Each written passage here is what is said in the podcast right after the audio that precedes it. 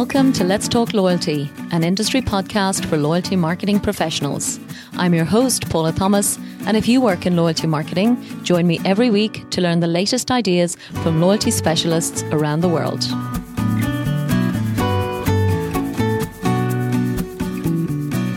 This show is sponsored by Comarch, a global provider of innovative software products and business services.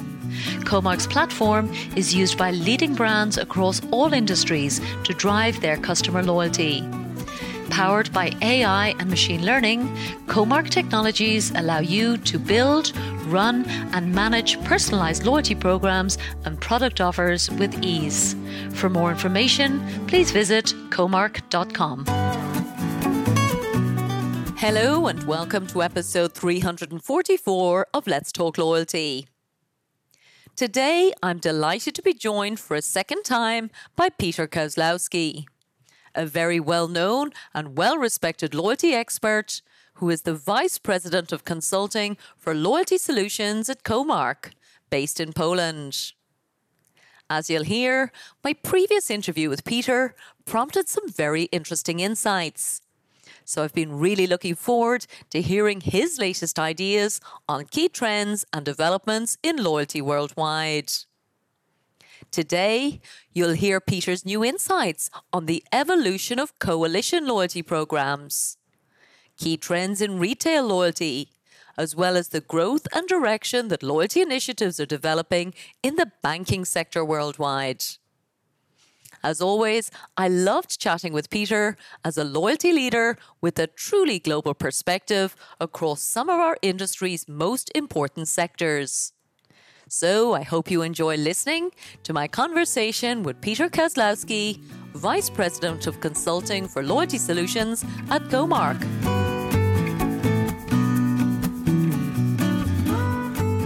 So, Peter Kozlowski from Comarch, welcome back to Let's Talk Loyalty. Hello, good afternoon or good morning, depending where where we are. Uh, Yes. Uh, it's really great to be here again on the on your show. So thanks for the invitation. No problem at all. And I always worry about the Polish surnames, Peter. So I hope I did you justice, did I? No, it's it's cor- it's correctly pronounced, but so it's usually it's very difficult to pronounce our names, but but Yeah. yeah, you've done it well. That's wonderful. Practice makes perfect, Peter. So listen to me. It's been 18 months actually um, since you were on the show. So, so much has happened. And yet so much has stayed the same. I think when we, we met last week, we kind of talked through uh, some of the big changes that you are noticing, uh, both from a travel perspective and also with your broader remit, which is super exciting to hear your expanded role within the business. So before we get into all of your, uh, I suppose, consulting uh, observations, Peter, as you know, we always love to start the show now asking about our favorite loyalty programs. And just for listeners who, who don't know, you inspired this question, Peter, last time you were on because you told me your favorite loyalty program. And I thought, my goodness, that's exactly what I want to know from everybody. So given that you inspired the question, I am dying to hear what is I'm, your I'm, I'm happy I contributed to the to the way you run the the, the content on the podcast. Yeah. Um, yeah, thanks for that question. I think you know that there are lots of great loyalty programs around the world. Uh, of course, I'm not a member of many of those. Yeah. Simply geography plays a role here. Yeah. So we we have a tendency to use those which are which are very global programs. Mhm. Uh, and I, I think the, the the program that I really appreciate uh, for its I mean value for its simplicity. Um, uh, it's not just the program, but it's more importantly how it's being fulfilled in the in the channels is is actually a core program. So a Yeah. core uh, Live Limitless. limitless. Yeah, Yeah. exactly. It's Yeah. it's I think it's amazing proposition. Um, it's you know if you look at it, it's, it's pretty simple, right? I mean, it's uh, the mechanics of the program is Yeah. sometimes not the one we are trying to to come up with when we are building an engaging loyalty proposition. But Yeah. actually, this is very simple. This is very transparent. You know what you get, um, and what kind of value you can extract out of the program. It's uh, embedded to all the channels. That's that's what I Mhm. really like. You know, Mhm. redemption, yeah. very easy. Yeah yeah. um, and something that I think is, is, is critical here. And uh, with such a big network, with such a Mm. large number of franchisees, I think they achieved a, a, a perfection in the way they fulfill the benefits in at the hotel. So I'm feeling like I'm wherever I'm arriving, I'm my profile is Yeah. recognized. I'm always getting the the the upgrade, and I have to ask for it. Yeah. Uh, and all the associated benefits. So I think uh, although it's a it's a very very simple program, yeah. Uh, sometimes the simplicity contributes the most to the value we, we, we are extracting out of out of that. Mm. Um, so I would say, yeah, yeah, Accor, Wow. Accor this time, yeah. The, the last time I was I was talking about Starbucks rewards, but it was more of a yeah. of a business model of the loyalty program. I'm not the member of Starbucks rewards itself, yeah. but but here a core a core I think has stolen Nailing my it. heart. Yeah, Yeah. Yeah, yeah. Well, you'll be pleased to know that Accor coming on the show in a couple of weeks' time, Peter. So um, we'll make sure that um, we get to hear the full story. We've actually interviewed them once before, but what I really like, I suppose, coming from your perspective, is you've got a global perspective on loyalty. Um, but yet, as you said, you're you're talking from personal experience, and I think wasn't it Einstein who said something about uh, genius is um, you know, stripping things back to their simplest essence, but no further. So that idea that it's a compelling proposition that everybody can understand, and particularly I think with the core, they have so many hotel brands. And one proposition has to cover both commercially and I suppose from a consumer perspective. So so from my, I suppose, observations and learning about their program, Peter, what is brilliant is, you know, they have that domain, the, you know, Accor Live Limitless. They've got the super sexy assets in terms of the sponsorship side. But as you said, it's across all channels. It's wherever I experience the Accor brand. So Yeah, really exactly. impressive. Yeah. And it goes very well hand in hand. You know, in terms of a of a choice with a diversification of the brands they are having. I mean, Yeah. you can pretty much you Yeah. know be rewarded uh, whether you're staying on on a on budget at Ibis or whether you're staying in a premium M Yeah. Gallery or uh, or or Sofitel hotels. So it, it it covers pretty much your private travel, and you can be rewarded for your private travel, Yeah. uh, and also covers your more of a premium stays if you if you are on a corporate trip. So Mm. uh, of course that that has to that has to uh, uh, come together in terms of what kind of the assets you're having and how you're rewarding for that. So I think that's that's Yeah. where they where they really master that, Yeah. uh, and it's really appreciated. I mean, unfortunately, I have, I have fallen from the cliff of the of the tier members, haven't requalified to my platinum card. Yeah. They stopped they stopped the grace periods anymore. So you can tell them that that's something they can improve. Actually, okay. And I'm sure you're not the first person to say it as well, Peter. yeah, yeah. So I know many those of us business experience cases. that. Yeah, Yeah. Oh, totally. Yes, there's a lot of people falling off cliffs at the moment. So, uh, Yeah. so totally get it. And and and it's true, actually, Peter. Last time you were on the show, um, as we said, 18 months ago, and we were still, I suppose, struggling with the implications of COVID at the time. Thank God we're all in a much better place. I'm not sure if we'll ever be totally rid of it. Um, Yeah. But from a, I suppose, a loyalty perspective, it was really fascinating to hear, you know, what you were seeing globally both with your travel hat on, because I know you spent, I think it was seven years exclusively um, consulting strategically for Comarch across airlines and hotels and, and obviously airports as well. And you have a broader remit now. So I'm going to dive in with the the newer stuff because that to me is is something I have less um, experience of, and that's uh, retail loyalty. Peter, there's um, so much I suppose that has changed from I believe a consumer perspective, um, but also I think trends that maybe we have seen maybe 10, 20 years ago in travel starting to come through in retail. So. Tell us your insights in terms of what do you think is happening in the world of retail loyalty? Yeah, I think I think very much the the, the loyalty uh, today uh, across the across the retail brands are is following is following the overall trend wi- within the loyalty. So if you think a decade ago or 15 years ago, I think majority of the loyalty programs in the space that were focused on retail, they were built around the channel. They were built around the retailers, department stores, um, um, even even grocery. You know, grocery chains. It's it's still a channel through which we are transacting Sure. what we are seeing in a in a in a more of a premium retail space um, we are seeing that uh, the brands uh, have been trying to to build their own channels to to, to interact with the customers especially in a, in a fashion retail uh, Mm, in an outdoor retail mm, uh, and uh, the the pandemic just propelled that that m- most of the of our transactions moved to the e-commerce. Yeah. and then it was, it's pretty much a question mark to what type of e-commerce it moved did it move to the third party e-commerce? So are we using the amazon and type of amazon platforms? Or did the brand start to did brand start to build their own channels, uh, their own e-commerce propositions? And it looks like many of them actually started to uh, to build their own capability around uh, uh, interacting and, and providing transactional mm. capabilities to the customer. And that is also that kind of evolved to the shift of how what loyalty programs are focusing at. In the past, we've been primarily uh, building the programs for for those department stores, yeah. large retailers. Yeah. Right now, we are seeing that there's a bigger and bigger appetite of the uh, of the consumer brands directly to build a uh, loyalty proposition to, to target their their their consumers. Yeah. Uh, and if you if you compare it, you know, if you think about uh, uh, the, the travel about the travel industry and why the loyalty programs have been initially established, yeah. they were established to put the connectivity between the airline as a brand and the end consumer.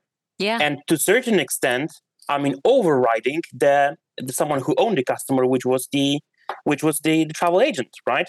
Yeah. I mean, for for the following decades, right? Yeah. I mean, the retail has been working with a with a so-called travel agencies, which were brick and mortar uh, retailers, right? Yeah. And now they are they're trying to find a, a kind of a bypass um, yeah. through with for their own e-commerce uh, e-commerce proposition and the loyalty programs to establish relationship directly with the uh, yeah. with the consumer. And we are quite uh, you know we are quite um, fascinated with the type of the brands that are going toward the direction. We mm. mentioned retail, but I mean, we're seeing the same thing with eh, with the automotive business. You know, mm. ten years ago, we never thought about automotive business as an area where the loyalty program propositions can can thrive, and we're seeing it's happening. Yeah, yeah, yeah. Um, so with a digital connected car, we are seeing that the automotive brands are first time in a position that they can start talking directly to their end consumer yeah. They were, I mean, in reality, they've been just building their their products. They've been creating them, yeah. but they didn't speak to their customers directly. It was a dealership who speaks who spoke to them directly. Mm. With a with a new connectivity that we have in place, um, uh, it's it's happening basically the same. Uh, the the automotive brands can talk directly to their end consumers. They start to build the proposition yeah. to actually be able to collect more data about their their consumers mm. and the role of a dealership is still very important but it's not the it's not the blocker between the uh, between the establishing relation directly between the the brand yeah. and the and the consumer so i think we have a lot of shifting here that is happening so loyalty programs will basically follow um, follow that that trend to work uh, more directly between the between the brand and between the consumer um, uh, which of course will have a lots of different effects on the on mm. the on the retail business, on the on the real estate business, because let's yeah. put this in in a, in Western economies, we are coming to um, not an end maybe, but to the big shift of of what traditional retail means. Yeah, and I, I really love that you've drawn that, I suppose, a history lesson for us, Peter, because I was in the airline industry 20 years ago and maybe longer, if I'm honest. But yeah. I absolutely witnessed that disintermediation, if we use the, the, the technical term for it.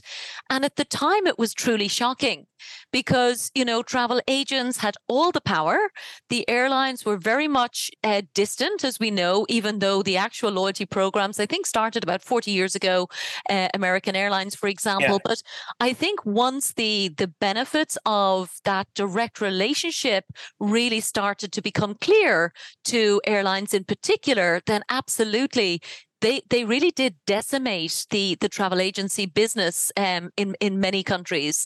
And I know new models have emerged, of course, in terms of online yeah. travel agencies, and yeah.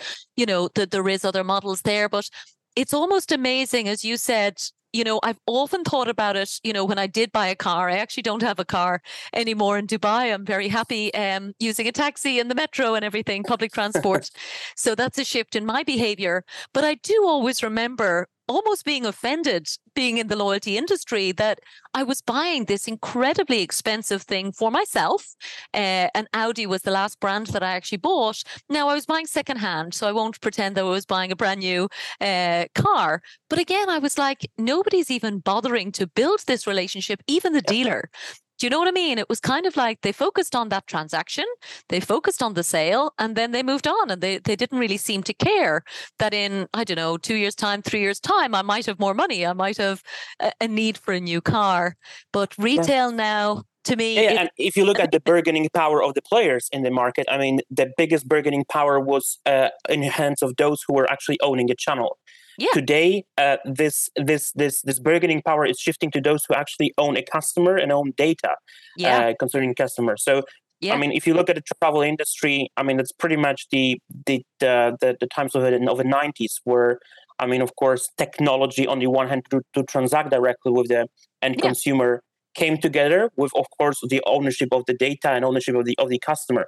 But mm. if you mm. look at, I think in 1990, approximate uh, spend of the travel, I mean, airline companies on a distribution cost were at the level of 12 percent. Mm-hmm. Now yes. they're ranging between two to four percent on more than that, right? Yeah, yeah. But that enabled also to uh, to create a new pressure on the on those who own the channels, which yeah. are still relevant, uh, uh, to to actually deliver more value at a much more reasonable reasonable cost. Yeah. And it looks like we we we are going for the same kind of evolution um, within the within the retail space. Uh, yeah. Uh, there will be much bigger pressure on a on a traditional retail brick and mortar. Yeah. Um, we still have the intermediaries like like like Amazon, for instance, and, and, and local local yeah. marketplaces. Yeah. But it looks like um, that the, the brands, uh, the larger brands, are realizing that um, they cannot build their their I mean, retail strategy around around those marketplaces only, um, because from being dependent on the department store, they will become dependent on the on the e-commerce uh, marketplaces. Therefore, yeah. they are building direct um, uh, direct um, relationships. They are building direct uh, yeah. own uh, e-commerce channels, and I think this is the yeah. this is what we'll be seeing for the next couple of years in terms of the evolution of the of yeah. the of, of the retail and definitely loyalty programs will propel that to to, to, to some extent. Yeah. Um, uh, from the perspective also that that this will be one of the best source to yeah. uh, to to collect the, the zero party data for sure. And and certainly again i'm i'm noticing my own behavior shifting in that way as well peter because i did go to a department store recently and was browsing around actually for a gift it wasn't even for myself unfortunately but i did browse around you know a couple of kind of you know upper kind of luxury handbag uh, departments for example and as soon as i showed interest in a particular product the salesperson who i'm guessing was directly working for that brand immediately asked for my WhatsApp number to send me more product options. And I was thrilled. So it, what I'm finding is, and I'm sure you have this experience. So I think from a business perspective, you're absolutely right. The brand sees the direct opportunity of selling through an e commerce channel. And I'm guessing a lot of the business cases start with that, but then sure. they're also realizing the relationship and the marketing benefits. So it's kind of like that holistic piece to go back to your opening answer exactly. Accor have managed to get that piece, both the sales and the marketing benefits with the surprise and delight, the zero party data. And yeah, so big luxury brands, I think, are finally realizing. And I guess it's just amazing uh, that we've talked about it's been happening for so long in the travel industry that it only feels like it's coming through now in retail, which is quite amazing. Absolutely. Absolutely. Yeah. Of course, it, the, the, the, there were there were need to be a lot of enablers to yeah. to to to to, um, deliver that kind of a kind of a driver to the market. I mean, logistics. Yeah. I mean, the, the, the payment solutions, the e-commerce platforms. So it looks like, uh, although we just, we're sometimes saying that the, the travel industry is a little bit old-fashioned, actually, I mean, the travel industry have been one of the pioneer in in in starting to sell their services in a, in online mode, and and a lot of the inspiration to other businesses came actually from from there. Totally, totally. And yeah. I know we share that passion and love of airlines as well, Peter. So yes, we, will never forget. I love I love that whole industry and I do miss it. So but listen, talk to me about data, Peter, because I, I feel like that's um, one that a lot of people talk about.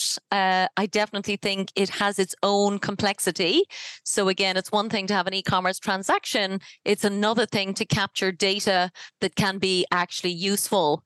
What do you think the the level of sophistication is in terms of your clients, uh, both in travel or in retail, for example, in terms of their awareness of of what they can actually do like how far are they on that journey of of using the data for the benefit of their members rather sure. than just i suppose research Sure, I, I, think I think we, we will never reach a, a, a, destination in terms of, of what we can do with the data, right? So it's a it's a continuous process. Of course, we are overwhelmed with the data. Yeah. We have uh, too much data uh, in, in comparison to what how we can leverage that, how we how much we can consume.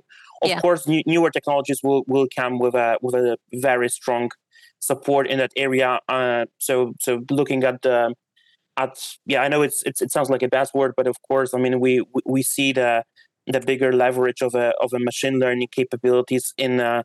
delivering mm. either the personalized offer, either in a in a customer segmentation, kind of a clustering customers um, uh, without defining the rules based on which you're, you're, you're segmenting them. So definitely there there will be a lot of the support mm. from technology field um, in in in consuming the data. I think what what became really clear uh, uh, in the in in all the industries is that um, uh, data ownership is today one of the one of the biggest asset that you you have in in, in the company.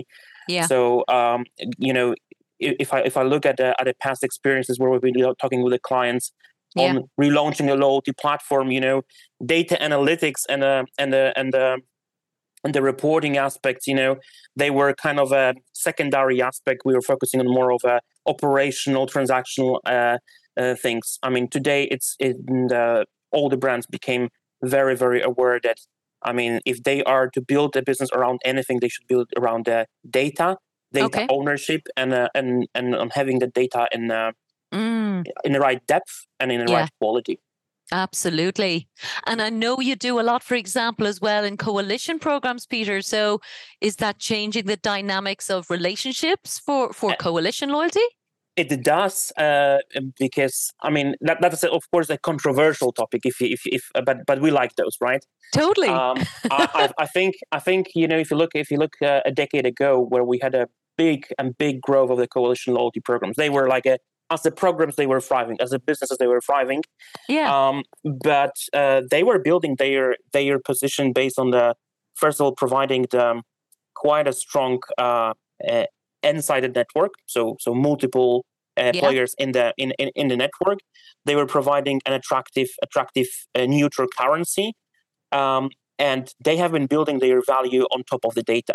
The mm. challenge mm. that we we had, of course, were that the partners who were contributing with a lot of the transactions information about members they were not owning the data and they were not having enough insights to that data yeah so that has that has led a, a lot of the loyalty programs in, in, in coalition space um, to to go for a certain even point where the larger um, partners of those coalitions have realized okay we are pretty much buying a little bit blindly the currency mm-hmm. we are um, buying a certain acquisition of the customer but not of the customer data but rather of the customer um, uh, footfall to, to our to our um, uh, outlets or, or simply additional transaction in our e-commerce channels mm. um, and um, we are we are not extracting enough value out of the coalition program that we potentially could having yeah. our own or yeah. having or being in a in a coalition that has a bit more of a let's put it this way democratic or or equal equal rights of, of usage of the of the data uh, and i think that led a lot of the big brands to either um, started to rethink their uh, participation coalition programs yeah uh, some of them withdrew. Yeah, yeah. We, we, we, we, we've seen the American example of a, yeah. of a Plenti program where, where the larger brands have very clearly recognized, okay, yeah. we would be just a kind of a blind contributor of a, of a revenue and mm. the data to, to the larger coalition program, whereas we have enough, enough power, we have enough frequency to build yeah. our own propositions, and they withdrew. Um, so I believe the coalition loyalty programs kind of reach a certain plateau uh, where they yeah. are not growing at a fast pace. Some are in decline. Yeah. But I think overall, from a data sharing perspective, that will lead us to uh, uh, that will lead us to to to have a kind of a new uh, reshaped models of the coalition loyalty programs, where this topic of a of a of a democracy inside of the coalition program will be addressed. Um, uh, where where the, the, the operator of the coalition will not be just draining the, the wallets of the uh, of the partners, but they will be also in return providing much more uh, mm. much more uh, insights, much more tools to to manage their programs from as a, as a marketing tool. Yeah. Um, so this relationship will be much more equal than than it was in the in the in the last in the in the last years. Yeah, it's like a, um, a maturing of the coalition model. If Definitely. I'm hearing you, yeah. Definitely, I like that. Definitely, uh, it's, it's maturing from both ends. So I think that we, we came to the point that in majority of the markets, the coalition operators have realized that if they want to evolve and, and further grow grow the, yep. the that proposition, they have to um, address the, the, the potential partners, the merchants, in a much more matured way. They have to they have to give them much more value, mm. and uh, these merchants have to perceive that value to to opt in. Um, otherwise, um, this this creates a, a, a kind of um, uh, unequal environment in which the merchants are not willing to participate. Yeah. So I think it's this this kind of uh, shifts that that happened that uh, that that happened in the culture industry will I mean, will will bring to the market a new evolved models of the coalition loyalty programs mm. that uh, that will be bringing more value to to partners, merchants, and at the end of the day, consumers. Yeah. I really like that actually, Peter. When I think back to my days, you know, running loyalty programs on behalf of clients, as you know, it was predominantly telcos, uh, utilities, yeah. for example, as well, that, that I worked in. But I certainly didn't have sufficient knowledge, and Ireland wasn't really a big enough market, I guess, to to have a very compelling coalition program. But I'm thinking of everybody listening to our conversation today. I think it's really positive for brands to understand that they do have that level of negotiating power, you know, and because the consumer still does value that, I suppose, simplicity and lifestyle opportunity, I suppose, that a coalition program offers. I think brands are in a very good position to go and, as you said, you know, push the coalition operators because actually they won't survive if they can't really offer a more compelling benefit to those contributing merchants because I've Absolutely. Yeah, we, we've both seen it. I think high profile, you know, failures in the US market, for example. So it's good to hear that these programs are growing up. Yeah, and I think I think there's I'm still positive that the coalition loyalty uh, model, which was questioned for the last few years, yeah. I think it still can it it still can be a, a marvelous way of of delivering um, yeah. value to the consumers it just needs to uh, some some level of a of a of a reshape of a of the yeah. powers inside of the those programs and yeah. what what what what kind of a voice uh, yeah. actually the merchants can have in in in such a proposition. Uh, so um, I'm I'm still a big fan of the coalition loyalty programs. Um, I think in in some markets they they will still thrive, but they just need to uh, shift a little bit. Absolutely. And that's where expertise from people like you, Peter, I genuinely believe is is the only way for, you know, again, people listening to this show to to understand those nuances, you know, the dynamics of exactly how the program operator might be thinking and how they can, I suppose, negotiate their way in to a more powerful relationship or a more balanced relationship, let's say. I think that exactly. does take a, a lot of expertise and I think I think you know if you look at the if, if you look at 10 years back uh, what was the what was the major asset around which the um, the proposition of the coalition program was built for partners it was primarily built around the currency um, yeah, it was primarily sure. built i mean yeah. every every single every single point issued means that we we brought the footfall to your uh, uh, to your uh, to your outlet mm. um, and of course there were revenues uh, behind it i think uh, that in a, in a, in that let's say future state in the next couple of months years we will be seeing a, a, big reshape of that of that proposition toward merchants where i mean the loyalty programs will become for them a broader marketing tool let's put it this way totally. where they would need to provide much more services much more insights about the consumer mm. whereas the points the, the, the the currency itself will be just an element that will be propelling all, all that business yeah. and will become an element of a circulation. So it will address that behavioral aspect of a of a yeah. loyalty, but there it will not be a centric component of the of the coalition loyalty programs. It will be just a kind of a yeah. circulation asset. a feature. Absolutely. Yeah. And and I think as well, you know, my, my final thought on it was again, maybe 10, 15 years ago, for a coalition program, the technology was probably inaccessible before, you know, cloud-based uh, solutions, for example, existed. Uh, sometimes the coalition operators were the only ones who would invest um, at the level that was needed. So, you know, Absolutely. Brands... the barriers, the barriers to, to enter the the, the, the, the loyalty space were much higher in yeah. the past yeah. Uh, also from technology standpoint, uh, today they are much they're they're much lower. Yeah. Uh, and and in order to be successful in in in pursuing the the coalition loyalty strategy, you, you have to deliver much more in terms of a business value than yeah. actually just the just the the lower access. Amazing. Mm, yeah. yeah. Great insights. So, listen to me, Peter. Then your role has expanded geographically, it has expanded across new sectors as well. So, in addition to all of the uh, the travel stuff that you've been doing and continue to do, tell us about the new sectors of loyalty that you're starting to to take care of. So de- definitely, it's been it's been banking that I was I was looking at heavily in the in the, in the last few years. You know, uh, banking is an extremely exciting uh, and the finance sector is an extremely exciting area for pursuing loyalty because it's a very we can call it traditional uh, space for loyalty programs right uh, a little bit like travel so we, we can call that to some extent the loyalty programs usage of the loyalty mechanics in the in a, in a banking sector is is within the DNA of the of the banks. Yeah. Yeah. So so so that's that's a very very interesting area where where I'm looking at and I'm I'm seeing that uh, there's still a lot of the untapped opportunity across across banks in using the loyalty mechanics. So, what kind of opportunities are they? Give us an insight. yeah, I think you know, if if we look at the bank programs as of now, today, they they are very much focused around one single bank's uh, uh, product, and it's a credit card. Yeah. Yeah. So um, most of us, I mean, depending in which country we, we, we live in, and I think there's a big difference. We'll come to that probably. What is the difference between Europe and uh, I would say rest of the world? Yeah. Um, uh, but uh, but the, most of the programs are built uh, around you know making you swipe the card as many times as possible. Uh, and rewarding you for that. So if you take the, the American programs, Middle East, Middle Eastern programs, I mean, the only way to be rewarded sometimes is to actually yeah. access the credit card credit card proposition.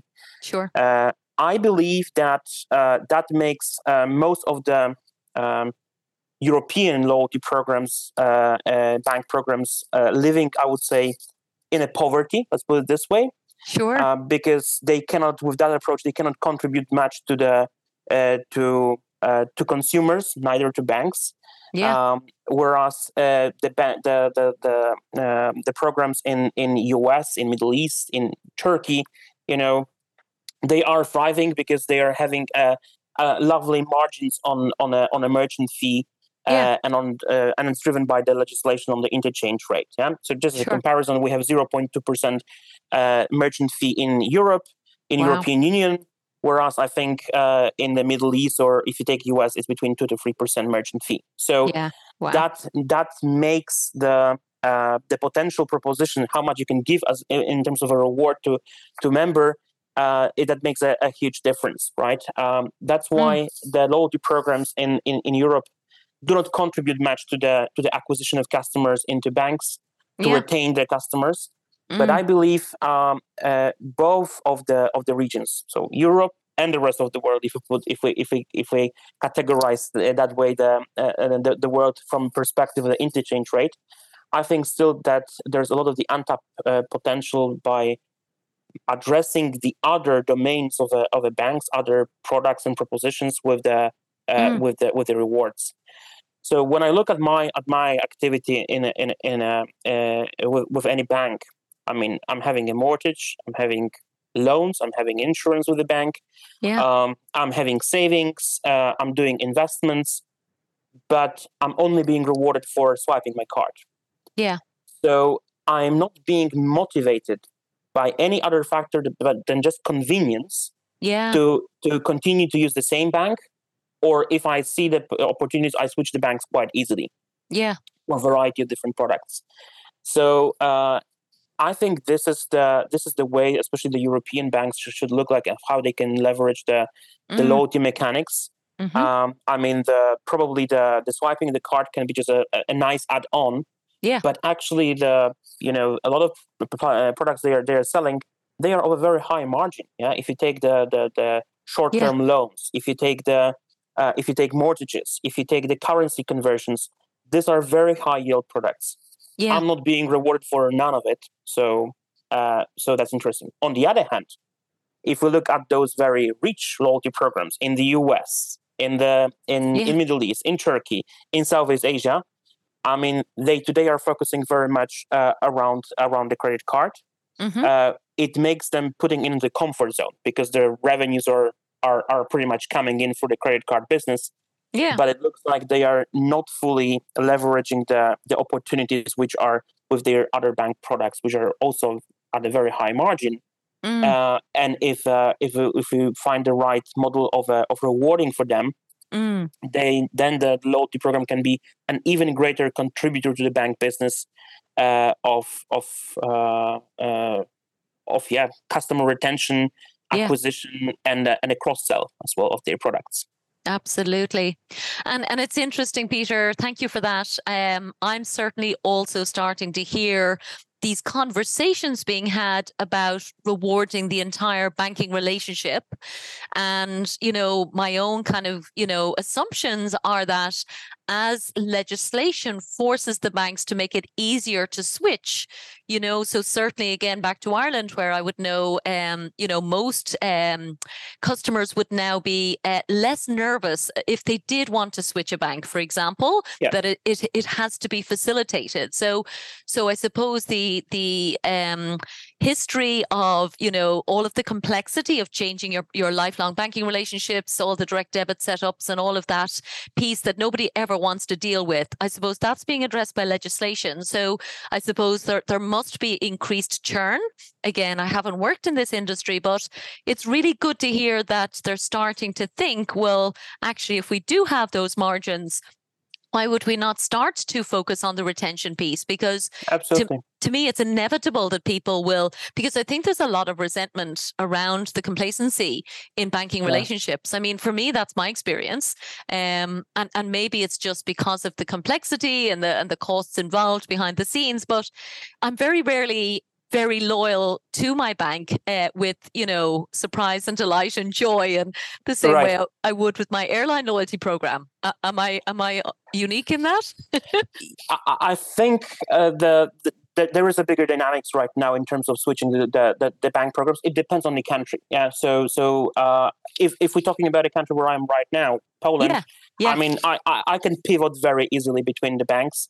Okay. Uh, and depending on the product I'm using, I'm having savings in other bank account, and I'm having my mortgage in other bank account, and I'm having a credit card in a different bank account. Okay. Um, uh, so I'm not loyal to any of those brands, effectively. Okay. Yeah, yeah. I'm not, and so so I think it doesn't have to go as far as churn. Yeah. I think we are having a big cost of lost opportunities by not cross selling the products in the uh, in it. the bank. Okay. I mean, yeah if I would be rewarded if I'm buying my travel insurance, I would. Uh, why not to buy it with with my local with my with my bank where I where I have yeah. my like a dominant bank account. Um, there is no such a such a motivating factor. So I go to to other like online insurance companies and buying my travel insurance, and that's yeah. what, what what consumers do with with every type of the product. Of course, that depends. There are some I would say, yeah, markets where there is a much more we can call it established or historically conservative uh, consumer base, and it's driven by the also historical position of banks. Yeah, mm-hmm. UK mm-hmm. could be an example. Ireland probably as well. Yeah, yeah, yeah. Where, where, you've got where you've got very few players, and people tend not to switch the banks. Yeah. Yeah. Uh, but there are but, but there are there are economies where where there is a much bigger dynamics. There's much bigger competition in the banking sector, which okay. is res- which is a result of a still lack of consolidation. Got it. Yeah, yeah. Well, Ireland is in turmoil. I won't even get into it now from a banking perspective, but but what I am learning uh, by listening to you, Peter, uh, and I always do enjoy that, is this focus on share of wallet for the banking sector is a massive opportunity.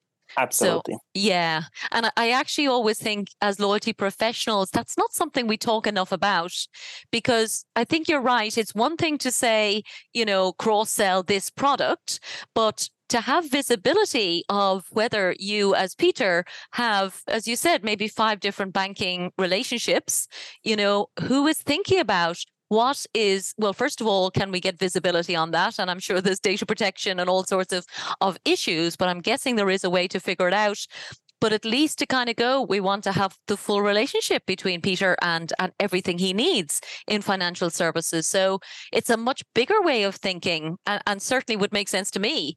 I think what seems to be happening as you said is you know it's so successful certainly outside of europe in terms of the margins and the credit cards. Absolutely. they're just flying. So it's almost like they don't need to think beyond that I, I tend to exactly. I tend to say it's too good you know yeah. So it, it puts you into the, such a comfort zone that you are not thinking about the, the new yeah. opportunities. And I think uh, in especially here in Europe, I mean the, the, the banks are, are, are trying to look for, for, for new initiatives because yeah, yeah uh, the, the credit card is not the is not the a factor that can build a stickiness to the to the consumer. Totally. And just mm. one personal aside, and I know I always end up doing this when I'm talking with you, Peter, but I always love your perspective. I was recently uh, coming up to the one year anniversary of my credit card relationship here in UAE. And there was a number of incentives, as there always is, of course, um, for levels of spend, particularly sure. with, you know, Emirates, which I've often said, like I, I love flying with Emirates and I, I, I love to earn Skywards miles through my, my bank credit card. But I had no way of knowing whether I, I was about to reach that threshold, which was the incentive, which surprised me. And, and I suppose it shouldn't because I know it's complex, but I called the bank and I said, I know there's a big bonus available if I spend over my threshold with Emirates within 12 months. Right. Where am I on that uh, threshold? Like, am I close? If I buy one flight, do I need to buy three flights?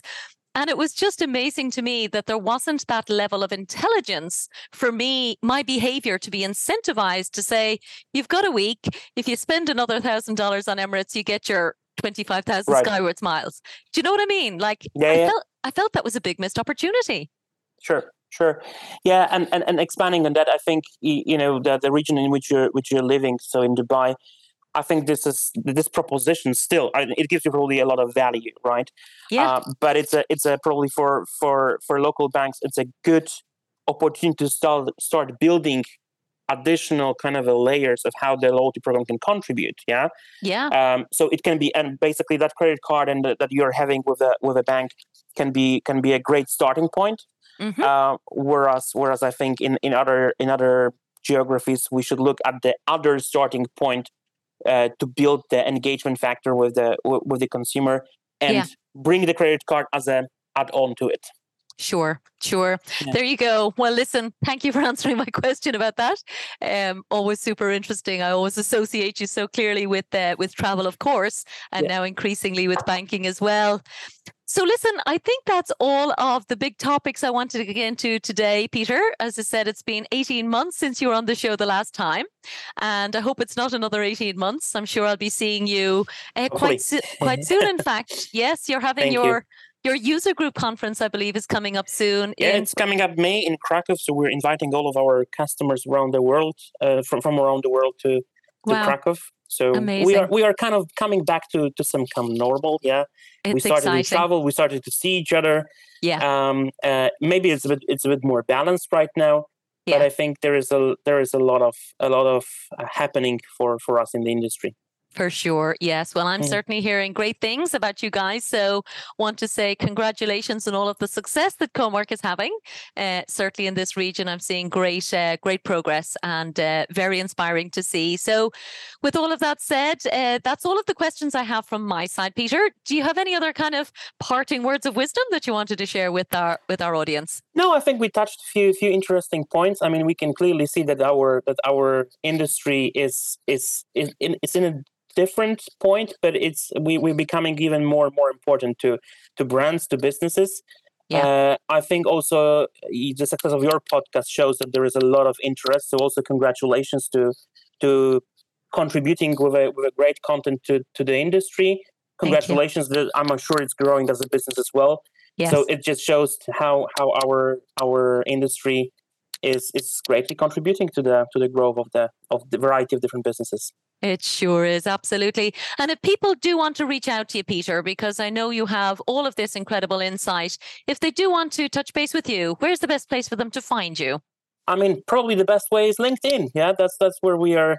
We are all connected. So, uh, if if anyone wants to talk to me directly, I mean, um, Piotr Kozlowski on the LinkedIn, and you'll find me easily. Sure. And of course, to make it super simple, of course, we'll make sure to link to you in the show notes. Appreciate so, it.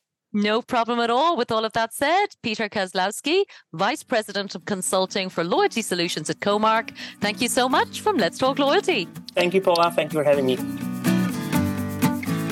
This show is sponsored by The Loyalty People, a global strategic consultancy with a laser focus on loyalty, CRM, and customer engagement. The Loyalty People work with clients in lots of different ways, whether it's the strategic design of your loyalty program or a full service, including loyalty project execution and they can also advise you on choosing the right technology and service partners. On their website, the Loyalty People also runs a free global community for loyalty practitioners. And they also publish their own loyalty expert insights. So, for more information and to subscribe, check out theloyaltypeople.global.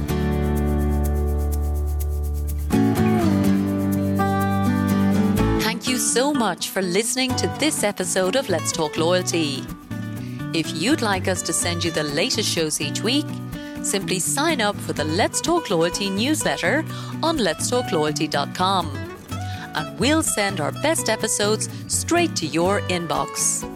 And don't forget that you can follow Let's Talk Loyalty on any of your favorite podcast platforms. And of course, we'd love for you to share your feedback and reviews. Thanks again for supporting the show.